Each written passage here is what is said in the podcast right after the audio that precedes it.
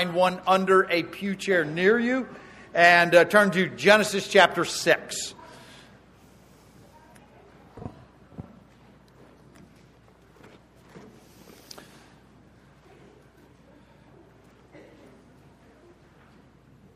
If you're not a regular at Garden Chapel, this is a continuing series in the book of Genesis.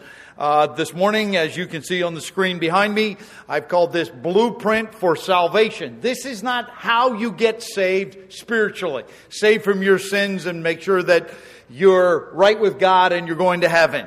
But this is salvation from destruction.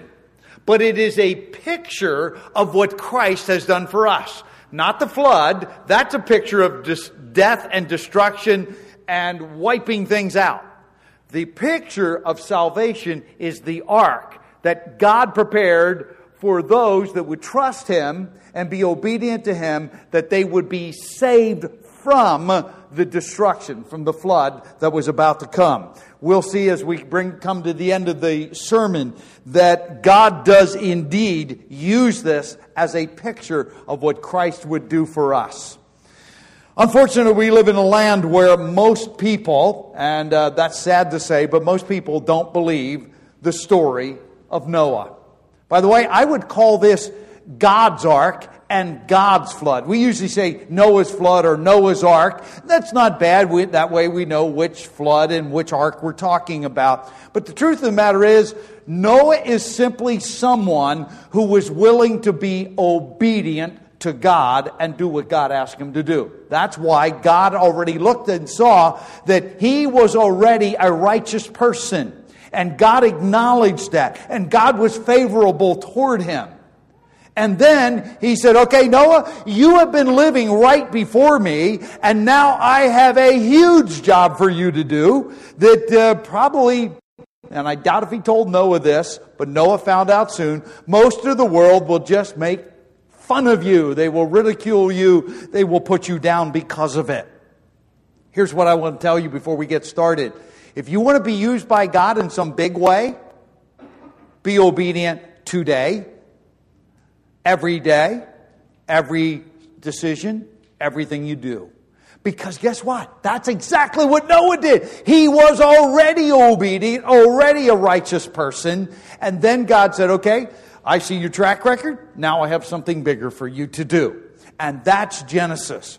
We also live in a, a country where even our tax dollars go to the Smithsonian Institute. By the way, it's a fun place to go, but be careful because you're not going to get a biblical point of view. You're not going to get the truth. You're going to get a secular, humanistic point of view. They wrote an article, uh, and it was probably written in response to the Noah movie, but uh, this was earlier this year. And they, they just said, you know what, if you dig deep in almost all religions, you're going to find a flood story somewhere where a big boat was built, an ark was built, and it saved some people, etc., etc. Christians believe that, Jews believe that, Muslims believe that, and mo- even other uh, pagan religions, they have a flood account of some sort, or a flood myth of some sort. But they said, here's the science. Here's the science, and I'm just going to read. I'm not going to read, but I'll, I'll, tell you. Similar flood tales are told by in many cultures, but there never was a global deluge. That's science. It's been proven there never was a global deluge or a global flood. That's what they say. By the way, your tax dollars are sponsoring that, just in case you wanted to know. The point is, they are going to take a very different point of view than what God says. Because if you acknowledge that what God says is correct, you now have to come to the conclusion I might have to answer to God. The truth of the matter is, when you think about the account of creation, the account of Jonah being swallowed by a large fish, and the account of an ark being built to save eight people and the animals that breathe from being drowned and destroyed are those things that the world points at and said, What a bunch of silly Christians. What a bunch of fools. They believe these myths. And that's, in essence, what they're saying. It says, they go on to say, there was absolutely not enough water to cover the earth. Little do they know of what the Bible talks about. They have never even considered the claims and the reality of what you can see even today. And here's their take on Noah's flood. And I'm going to, I'm going to actually quote. It may well be that Noah's flood is a recollection of a large wave that drowned for a few weeks a particular piece of land, and on that la- piece of land there was nowhere dry to live.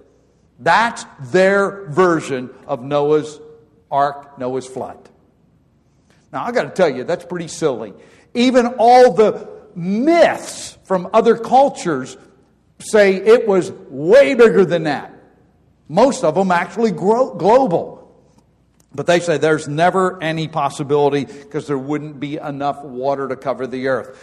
They need to get their science right because God has already given us, and it's actually proof. In fact, is they're often asked, well, then how did seashells get on the top of mountains? And they say, well, that was plate tectonics, and, and the, the mountains rose up. Well, that's true, but you have to have a mechanism for that happening. And there's only one catastrophe in all of history that's big enough for that to happen. It's called the global flood, a time when God chose to destroy. Two lessons this morning that are overall. God will destroy those that live in unrepentant sin. That's the first part of this chapter. And in that destruction, He will provide a way of escape, a way of salvation, as it were, for those that are willing to believe Him and to trust Him and to be obedient to Him. And that is the story, that is the account of Noah. So if you would follow with me, Genesis chapter 6, beginning at verse 14, it says there, and it's a command to uh, Noah, and it is absolutely a personal command. Make for yourself an ark of gopher wood, and you shall make the ark with rooms, and shall cover it inside and out with pitch. And this is how you shall make it. The length of the ark, 300 cubits, its breadth, 50 cubits, its height, 30 cubits. You shall make a window for the ark and finish it to a cubit from the top, and set a door of the ark in the side of it. You shall make it with lower, second, and third decks. God gave him a command, and it's a very specific command. He didn't say, Noah, just go do something and uh, hope that it saves you. He said, No, here's how you do it. I want to make something clear. Even totally secular people have done the calculations. The ark will float, the ark will uh, serve to house all the animals and, and the people in it. It will last, it's strong enough. All of those things are true. But as with God's work, there is always an element that's above natural. It's supernatural. Even the animals, when they came in, and you've heard stories and, you know, probably Sunday school stories, Noah went out and gathered the animals. Not absolutely not true at all. The animals actually came there.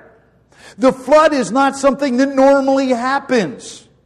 And a boat this big that's made out of wood will not normally actually work. And by the way, it was not a boat, it was a barge, but we'll get into that in a minute. But it won't work.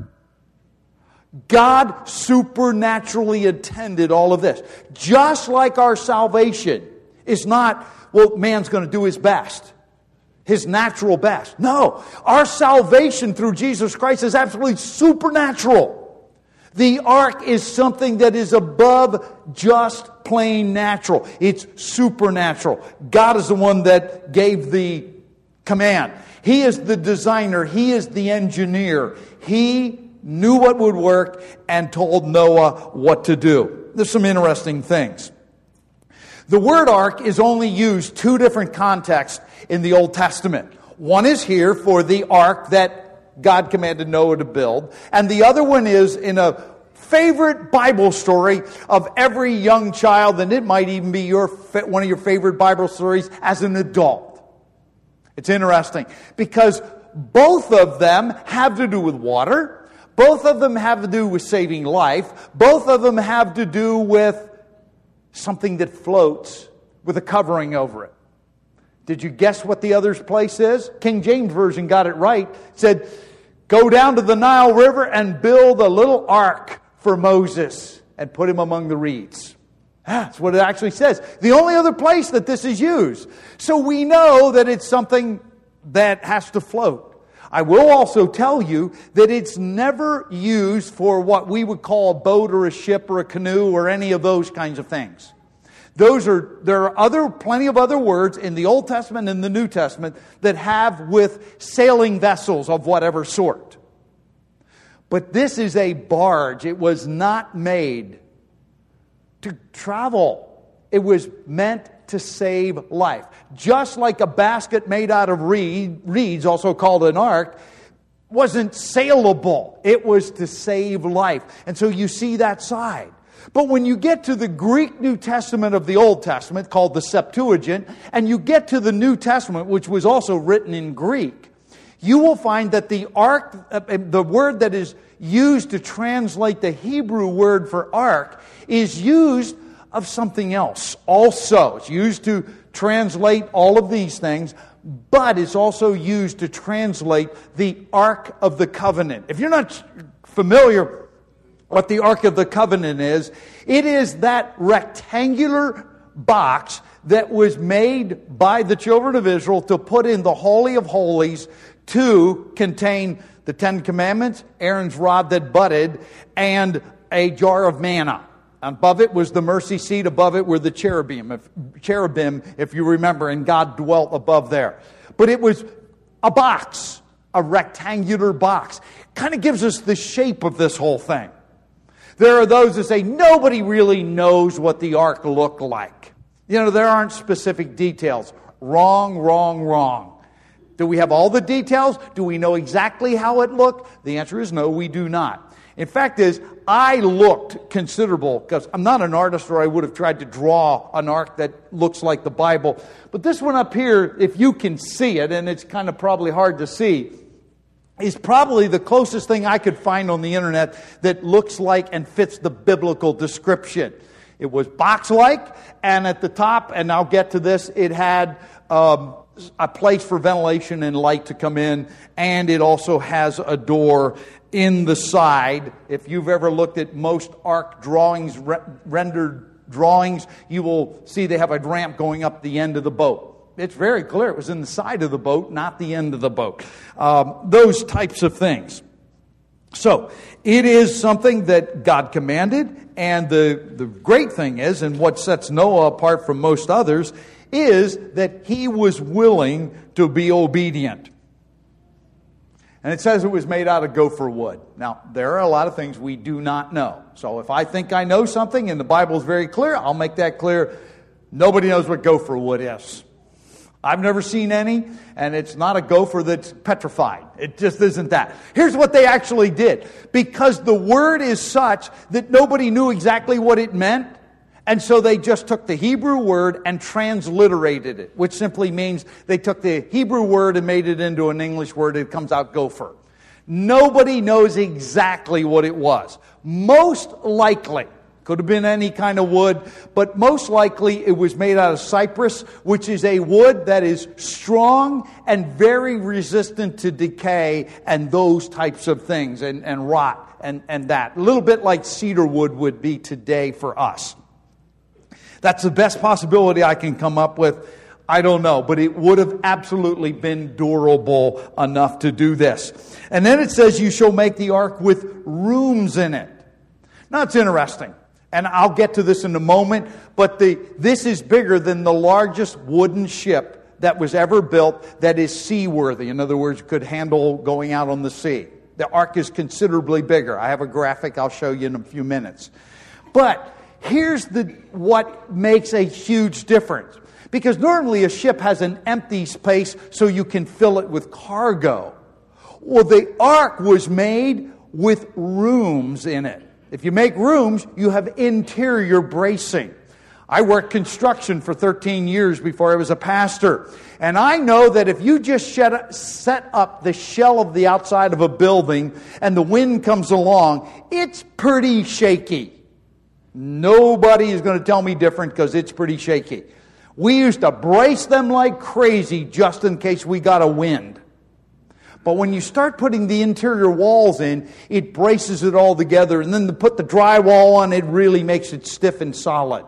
Well, here's what it comes down to. The ark was cubed off with rooms on the inside, which would have been a cross and would have counteracted the pressure of all the water coming in, and it would have been a very strong system. And it would have been exactly as God said, it was able to be on the water for approximately a year. But not only that, you say, hold it a second. If they're going to build this ark, and yeah, there's the supernatural, but how in the world would have they built this? Let's face it. This is back in prehistoric times. By the way, that's what you're told. Uh, that's not true. They wouldn't have had the equipment needed. How would have they lifted the planks and how would have they cut them and how would Oh, if you've been here at Garden Chapel and you've been reading your Bible, you will remember that Genesis chapter 4 says the whole line of Cain already were forgers of iron and bronze. They made implements tools of iron and bronze. And so the things that we would have today, they might not have been as fancy as we have. I doubt if they had electric planers and a few other things and chainsaws, but they had all of these other things that absolutely made it possible. And for thousands of years, people did. I have a house that still has hand hewed timbers in the basement. You know, there was no chainsaw used on those. They were hacked out with a, a an ad, adze or an axe or whatever they used those days. And that's, Noah could have very easily done that. You say, but hold it a second. If they didn't have all this fancy equipment to make sure everything's perfect and fits together, it would have leaked. It would have sunk. Well, let's keep reading. Because it says that they were to cover it inside and out with pitch. Disclosure, we don't know exactly what pitch is. All I know is I've worked with wood enough in my life, and if you use any kind of a uh, wood that we could be talking about here, you could take tree sap, and that stuff gets really hard. Get it on your hands sometime when you're working. Try getting it back off. It's a pain in the neck to get off. Let it go for a while. It gets hard. It's impervious to water. Or it could have been asphalt. You know what asphalt is? When you walk out today, if, the, if it doesn't snow by then, you'll see a whole big patch of asphalt out there covering a whole lot of stones. And if you see the cracks that are filled, that's pure asphalt that was simply heated up and poured down and gets hard when it goes back to normal temperature. You know what? Whatever it was, we don't know. But the truth of the matter is, it was something that was able to cover it on the outside, cover it on the inside, which means it must have gotten hard to some extent because you could put animals and live inside without getting all smeared up by it. You know, it was a possibility. And as you know, even if water got in, wood swells up and it actually makes it tight. And that's how uh, vessels that are made out of wood actually don't leak because the, when water comes in, it swells them up and swells the cracks shut. Truth of the matter is, all of these things are known by anyone that wants to take the time to check them out that it'll work even naturally, without God superintending, will work. We also know that it had a very specific size. A cubit from the beginning was always somewhere around this, from an elbow to the tip of the longest finger of a man. Now, let's face it, if we all checked that out, we'd have a, we'd be across the board here. I just put a few up here that I found that these are. We're going to just simply take the common one that is normally used. It kind of fits in the middle. It's close enough for anything we need to know. So we don't know exactly what it was, but we know within an inch or two of what it was. So here's what it comes down to. The ark was 450 feet long. It was 75 feet, um, I mean, uh, all of a sudden I lost my, my train of thought. Sorry about that, folks. I, I want to make sure I don't tell you the wrong thing. And now I can't even find it. Okay. 75 feet wide and 45 feet high. Thank you. Sorry, I just lost my notes and I was should have been watching them. But anyway, Thank you for whoever helped me out, but that was correct. It was 450 long, 75 wide, 45 high. That's what it was. And that's what it comes out to.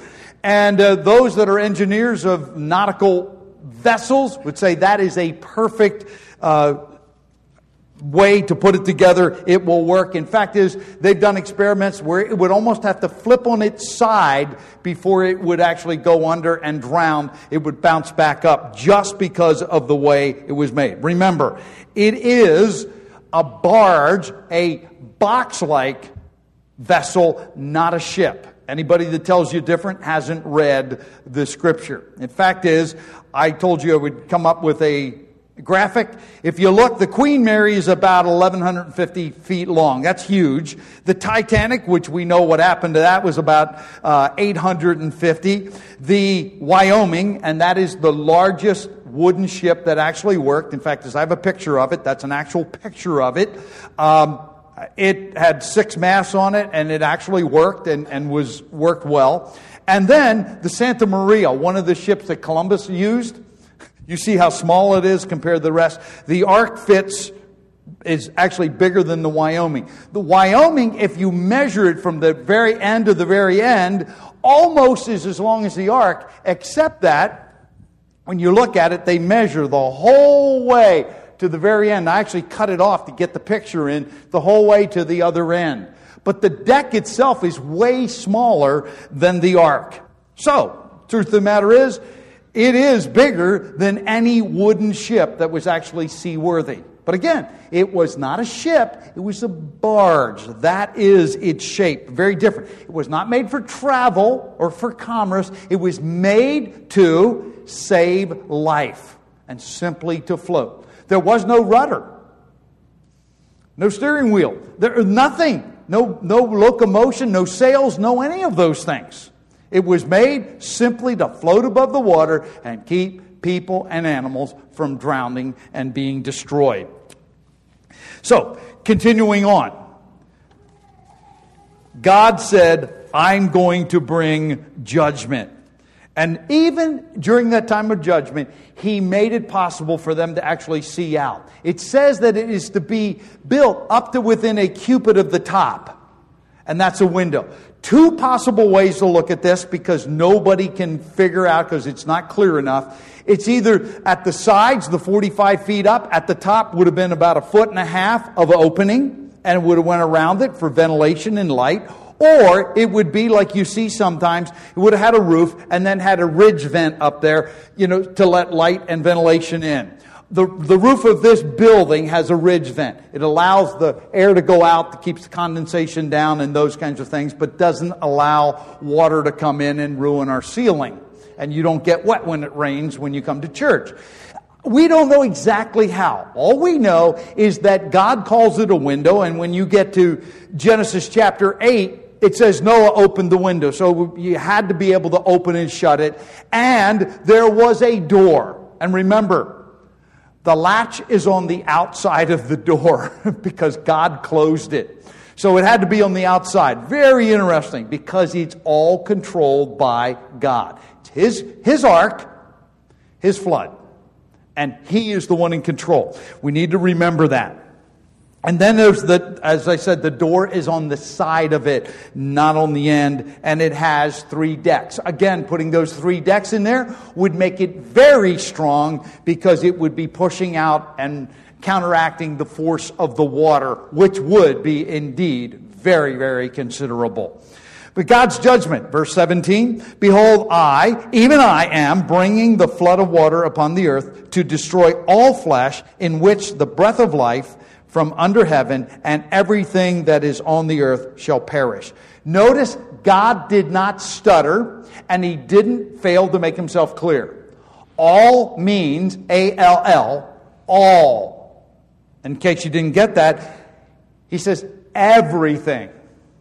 And he says he's going to destroy, and if you don't get that, he says perish. Uh, you can't get it very much clearer than that. God says everything that's not in the ark that breathes the air, air is going to die. And who's doing it? Not the devil, not the people, it's God. God judges sin. He doesn't always do it by a flood, and he doesn't always wipe everybody but four people and the animals out. I mean, eight people and the animals out. Sorry. Uh, but he absolutely judges sin.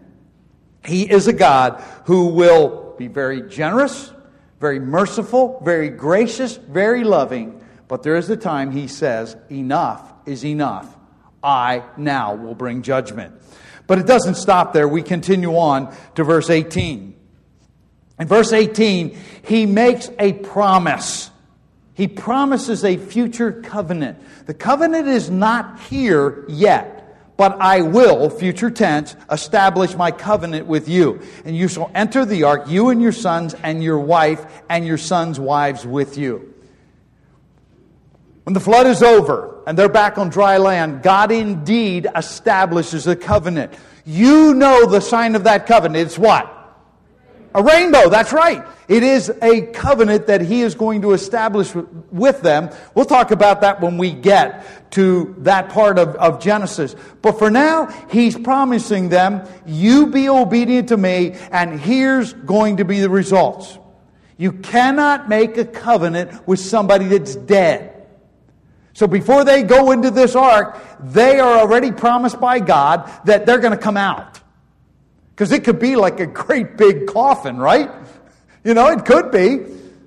But God promises no, there's light at the end of the tunnel. In this case, light at the end of the flood.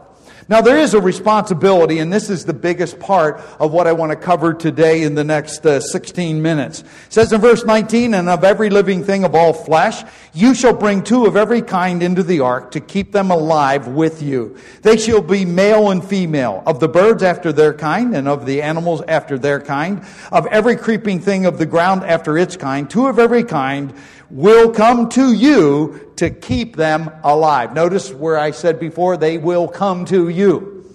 Uh, let me jump ahead on that one and just go in there. You know what? Canadian geese can fly from wherever it is they go in Canada to way south of us. And they do it every year, and nobody gave them a GPS. Monarch butterflies do the same thing. Uh, big herds of animals in Africa migrate every year. We know all of these things.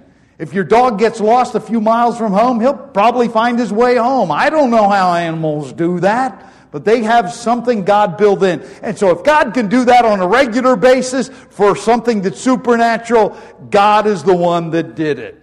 All Noah had to do is do what God asked him to do, and God did the rest. By the way, that's always true of living by faith. God doesn't ask us to do everything, but what he asks us to do, he expects us to obey and to do, and he brings about the desired result uh, through the whole thing.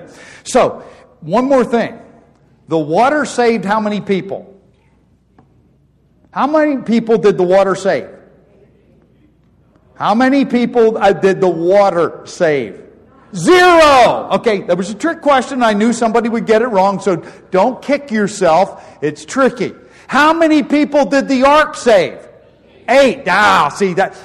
Remember that. My last point is personal application. We're going to talk about baptism because that's what God does. He takes this story and uses it to explain baptism. I just want to get that straight. I might trick you again, ask you that. This time you can yell out with confidence, okay? So, how many people did the water save? None. Zero. Zip. Nada. Okay? How many did the ark save? Eight, and all the animals. Okay, you, you are really good students. Okay, so anyway, but he says, here's what you need to do. There are those that say, there are there is no way you can get enough animals on the ark. It just isn't physically possible. They're dead wrong. And here's why. And I have it on the screen. It says that they were to take of two of every kind. That is a key word. I spent a whole sermon or half a sermon dealing with that. I'm not going to do that again. I'll give you the end result, and that's simply this. Kind is approximately what we would call a species today if you study biology. Okay? Here's the main things you need to understand. They tend to look alike. They can be identified visually. They can reproduce and interbreed successfully In other words, a species is a small gene pool protected by a reproductive barrier. And we'll call this the Noah test if you remember from before. Here's what it comes down to. How many dogs did God have to take on the ark? There are, I think, registered breeds like 256. They might have upped that a little bit. Did he have to take 256 pairs of dogs? The answer is no, he did not. All you do is take two dogs, two cattle. He only took eight people, and look around you just in this room. I don't look like Andre, and I obviously don't look like some of the rest of you. I mean, you just go around and look. Some of us are tall, some are short, some are all colors, you name it. They all came from eight people. The genetic variability is there and built in. And it's there. The potential is there. It's just interbreeding in time and all those kinds of things. Not evolution, it's simply what is already there. And, and uh, in the case of animals, what you breed in or breed out. Um, same with plants. You can do the same thing with plants. So there are considerably less animals needed than if you looked around and said, okay, if we need two of every one, man, that is just way too small. But it just uh, is not possible. I'm not going to go into it. By the way, estimates of whether it's dinosaurs or animals we know today, the average size animal, see, we get impressed by big animals, but the average size animal is more like the size of a domestic sheep. That's about the approximate, including dinosaurs. And actually, people that don't believe the Bible have come up with that, that most dinosaurs were way smaller than the big ones that get all the attention. Uh, same with today. So they would have considerably less amount of animals. There are wide estimates of exactly what it would be. I'm not going to get into that because it's not important. Here's what's important. They would all fit no matter what your estimate is. I talked to a friend of mine who is uh, uh, one of my tractor pull buddies, and he works for Norfolk Southern. And I said, How many box cars in a regular train, you know, that you'd see going down the tracks? He said, Usually about 140. If you figured out the cubic volume of the ark, you would come up to the approximate volume of 522 box cars. So start figuring that out. That means it would take just about 440 car trains and you could take them and stack them inside the ark. That's huge. They estimate that the animals, including insects, uh, because remember, there's a couple million insects. By the way, I still have a question to ask Noah. Why did he take skeeters on the ark? I just want to know that one. I'm joking, but uh, the truth of the matter is, it's, it's one of those things. So, anyway, if, if you have all of that, and uh, the normal size is about a sheep, you can put a whole lot of things on the ark that you couldn't do. In fact, is they figured that it would take about 50 of those railroad cars to put all the animals in, and maybe another uh, 12 cars to put all the insects in. That leaves you 450, the space of 450 box cars to put water, food, living space, exercise room, whatever else it is. You know, whatever else you would have put in there. The animals wouldn't take up that much space. Now, it would take some. Did, how did the animals act? I mean, were they mean and ferocious and all those? There were some differences, I believe, and we'll talk about that later. But at the same time, God could have put them in a type of hibernation, but I can tell you they weren't comatose for a year because they took food for the people and the animals. So they were eating and all those other things. And you go, hold it a second. Eight people to take care of all these animals, wouldn't it reek in there? Let's be honest with this, it's very practical. You know what? Until not too many hundreds of years ago, do you realize that most farmers lived in the second story above their cattle? Yeah. We like our houses relatively odor free, unless it's one of them they're what do you call the Yankee candle things that my wife uses, you know? We like them odor free. that is not the history of civilization. Many times, people live right above their animals. The ark would have been a good illustration of that, uh, even though it doesn't tell us exactly. Maybe railroad cars don't help you much. Think about it this way. This building that we are in, not this auditorium, but the whole building, is 120 feet long. Guess what? That would take about what would be about almost four times longer than this building. And this is 60 feet across, so it would be another uh, 15 feet wider, and then it would be three levels. Each level there was 15 feet high. Uh, I already measured it standing here. It's 17 feet to the peak from where I'm standing. So it would be that times two more, plus two more, I'm sorry, plus two more. Huge when you think about it. And remember, this isn't a zoo where you're trying to show the animals off in a natural surrounding.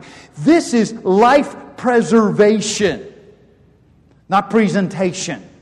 So keep all of those things in mind when you put your, your brain in gear to try to do this. And when you hear people saying, it couldn't happen, it's not going to work this way.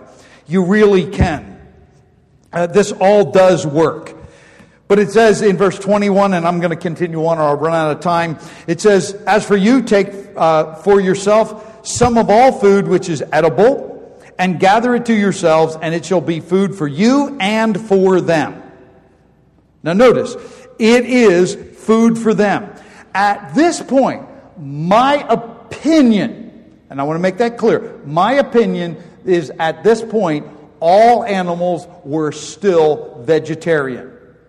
If you don't believe me, go back to Genesis chapter 1, verses 29 and 30, which makes it clear he gave all the vegetation for the animals and Adam and Eve to eat. There is no change that I see at this point yet in history. After that, uh, when they come out of the ark, God makes it clear in chapter 9, verse 3, that He had also given the animals for Adam and Eve to eat, and so animals now became a source of food. One of the things I would point out is there is no preparation for animals to be used for slaughter to feed lions or tigers or Adam. Uh, no steak for Adam on the ark. It just, it's not there. Could have been? I guess you could jam that in if you wanted to, but I'm just going to say if God wants to know that, He would have told us, and He didn't. So I'm going to say life continuing on as it had from the beginning at this point. That's my opinion. You can differ if you'd like. But verse 22 of Genesis 6 says, Thus Noah did, according to all that God had commanded him, so he did. It just simply ends with the underscoring of Noah being a righteous, obedient, faithful person. We know that from the New Testament. He's a righteous man, he's a preacher of righteousness, and he lived by faith. This really stamps that home. He did what God commanded him, and so he did. Again, it's one of those things where God goes, Oh, by the way, if you didn't get that he did all God commanded him, so he did. He kind of puts a stamp on the end of that and says, No, he did it. Get it in your head. That's what he did. Now, one last thing that you might ask Is it possible for Noah in 120 years with just him and his sons to build this ark? I don't know. It doesn't tell us. Simply says Noah was the righteous one, and it doesn't tell us who else helped him. It doesn't even say his sons helped him. We just simply don't know. Truth of the matter is, he might have hired those people that were making fun of him and ridiculing him. By the way, you, will see the passage where I believe you can get that from because the next passage we're going to look at talks about suffering and it talks about Noah, right smack in the middle, uses him and the ark and the flood as an example of that. Simply this he may have hired workers. We simply do not know. But they had the capability of doing what was, what was done. What Noah do? He simply was obedient and did what God wanted. What a great example. I, I started this, this por- portion of Genesis by dare to be a Noah. This just underscores, underlines, and stamps home that Noah was that kind of person that lived by faith in spite of what happened around him. I have about five minutes left. That was I'd like you to turn, and you don't have to turn. I'm just going to look at this. 1 Peter chapter 3, the, the last verses are not the easiest verses to interpret. I'm going to tell you that right now. I spent more time on this than I did all the rest of it put together just to make sure I had it in my head, and now I'm going to use four minutes to, to do that. But here's what it comes down to. In this passage, and I took out some of it to make it fit the slide, but in the days, days of Noah, eight persons were brought safely through the water. Corresponding to that, baptism now saves you. Not the removal of dirt from the flesh, but an appeal to God for a good conscience through the resurrection of Jesus Christ. Again, the water saved how many people? None. The ark saved how many? Eight. Okay, you got it. Okay, now, so let's look at that. That's what it's talking about. These people were brought through safely, through the water, in the ark. That's what salvation is. It's not to everybody. That's universalism. It is to those that were obedient and were willing to do what God asked them to do. And they were brought safely through. And then he goes on and says, corresponding to that, which means this was something that was a type. It was something to get our attention, give us an illustration of something that would have a fulfillment. The fulfillment in this case is water baptism. Remember, the water in this case covered everyone that was going to be destroyed. They all drowned. They were all destroyed. And so, when it comes to this, this is not about how to do baptism. This is a motive behind and a reason for baptism. What's the mindset? Why should I be baptized? That's what this addresses. There are plenty of other passages that deal with the mode of baptism. By the way, that always is immersion, being put underneath completely and brought back up. It represents the death, burial, and resurrection of Jesus Christ. That's not so much what this is talking about, but this is talking about the, the, the motives behind it. But it says that this baptism is the fulfillment of a type from the Old Testament. The baptism saves you, not the removal of dirt. If you need a bath, take a shower at home before you come to church. Don't come and get baptized. Because that's not what baptism's about. Baptism doesn't remove dirt, nor does it remove sin. Because the purpose of baptism is not that. There are whole realms of Christianity that teach if you get baptized, that you're saved. It's the same as, and, and you can look this up, they believe if you get baptized, that's born again. The Bible is absolutely clear. Being born again is an act of faith, not a ritual or a baptism or any other thing that you go through. It's an act of faith on your part toward God.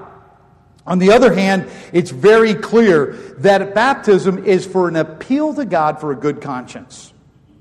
When I got saved in 1973, I had already been sprinkled when I was 12 years old. That was a disaster because I, I would go back when the Lord was convicting and say, Oh, I'm already got baptized and I'm a member of the church, so I'm okay. I literally did that. stupid, but I did it. My wife, she got baptized three times frontwards when she was, I think, nine or ten. Neither one of us were saved when we got, got dunked in the water or sprinkled with water. Then we both got saved in 1973. I got saved a month before she did. And immediately when I heard about baptism, I said, hey, that's what I need because what happened before was really meant nothing. And now I understood what baptism was. It was something that is after I got saved. And my wife struggled with that because she said, Well, I did get baptized by immersion. And then friends of ours, just, she was struggling with it, and she said something to friends of ours. And the lady just looked at her and said, Well, Faye, were you a Christian when you got baptized? No. And immediately we both, she changed her mind and we both got baptized at the same time. But the truth of the matter is, it was a good a, appeal for a good conscience. Here's what it comes down to. And, and Bob, I am glad to use your wife as an illustration this morning. Because Bob and Dottie were a part of the first baptism we ever had here at Garden Chapel. It was right down over the hill here at Craig Etter's house, Craig and Donna's house, in their pool. And I can remember somebody else's heat pump kept going on. I had to yell over top of it. Okay. But it was very cool. It was the first baptism I ever did. It was very cool. And Bob and Dottie were a part of it. And Dottie was in the class. And I mentioned in the class, you don't get baptized. It's not an emotional thing. It's not to make you feel good or anything like that. Well, the baptism is over. We had some snacks or something. She walked up and said, Paul, you're wrong. and Dottie would do that, okay? And she wasn't being nasty. She said, Paul, you're wrong. I feel good about this. And I said, Yes, you will. Why? Because you were obedient to God and you have a good conscience. Because here's what happens is the water represents that old life. It's washed away. And you're representing that you have trusted the death, burial, and resurrection of Christ. And so it's okay to feel good. You don't do it to feel good, but the result is you have a good conscience. I've never forgotten that. Really neat. You don't forget those firsts in your life sometimes. But the truth of the matter is, that's what it's saying here. Look at Noah. It was removal, that's what it represents. The old life is gone. In the United States, we have a very low view of what baptism even those that i believe practice it biblically we have a low view it's like it's something you go through because you got saved in other countries you can be a believer for years and never be persecuted nothing happened on the outside it's not a public declaration the day you get baptized you have a target on your back because you have declared publicly that you're a Christian. You've declared publicly the past is the past, the old life is the old life, and I'm living a new life. Because a result of that, you now are an object of persecution and hardship and suffering. Point is, I challenge you. You go, wow, is that how you advertise baptism at the church? The answer is no. We look at it for what it actually is. If you've trusted Christ and you've never been baptized by immersion, I challenge you go home, pray about it, think about it, grab your Bible, read what it says about baptism. If you have questions, give me a call. Um, because it is an appeal to God for a good conscience. Because guess what? It's the only act of obedience that I know of in the Bible where you simply submit to it and somebody else does it for you. You don't baptize yourself. I baptized plenty of people over the years. And they just, I just tell them, hold your nose and hang on because I'm going to put you under and I will bring you back up. Okay? But you know what? You are putting your life in somebody else's hand. That's what baptism represents. I challenge you, if you've trusted Christ and you've never been baptized by immersion since that, I challenge you. Whether you're a member of Garden Chapel or not, or you normally come here, I challenge you. That is an appeal to God for a good conscience. So, what do you take from Noah's flood and Noah's ark? Is that God provides salvation in a time of judgment. And it is represented, when you come to the New Testament, in our baptism because he wants us to make that public declaration that we identify from, uh, with Christ and that we're putting the old life behind us. I challenge you in that way. Let's all stand together as we close in prayer. Father, thank you so much that you're a God that provides salvation, physical as well as spiritual. Thank you that you have spoken very clearly and that you make your will known that you want us to be obedient. You want us to be faithful and to live by faith. And Lord, you've also made it very clear to us that you indeed do judge sin in every way. You don't always deal with it the way you did in the time of the flood, but you absolutely have a time when you say judgment must come. Lord, thank you for reminding us, of, reminding us of these principles today. We thank you through Jesus Christ our Lord. Amen. God bless. Go with God.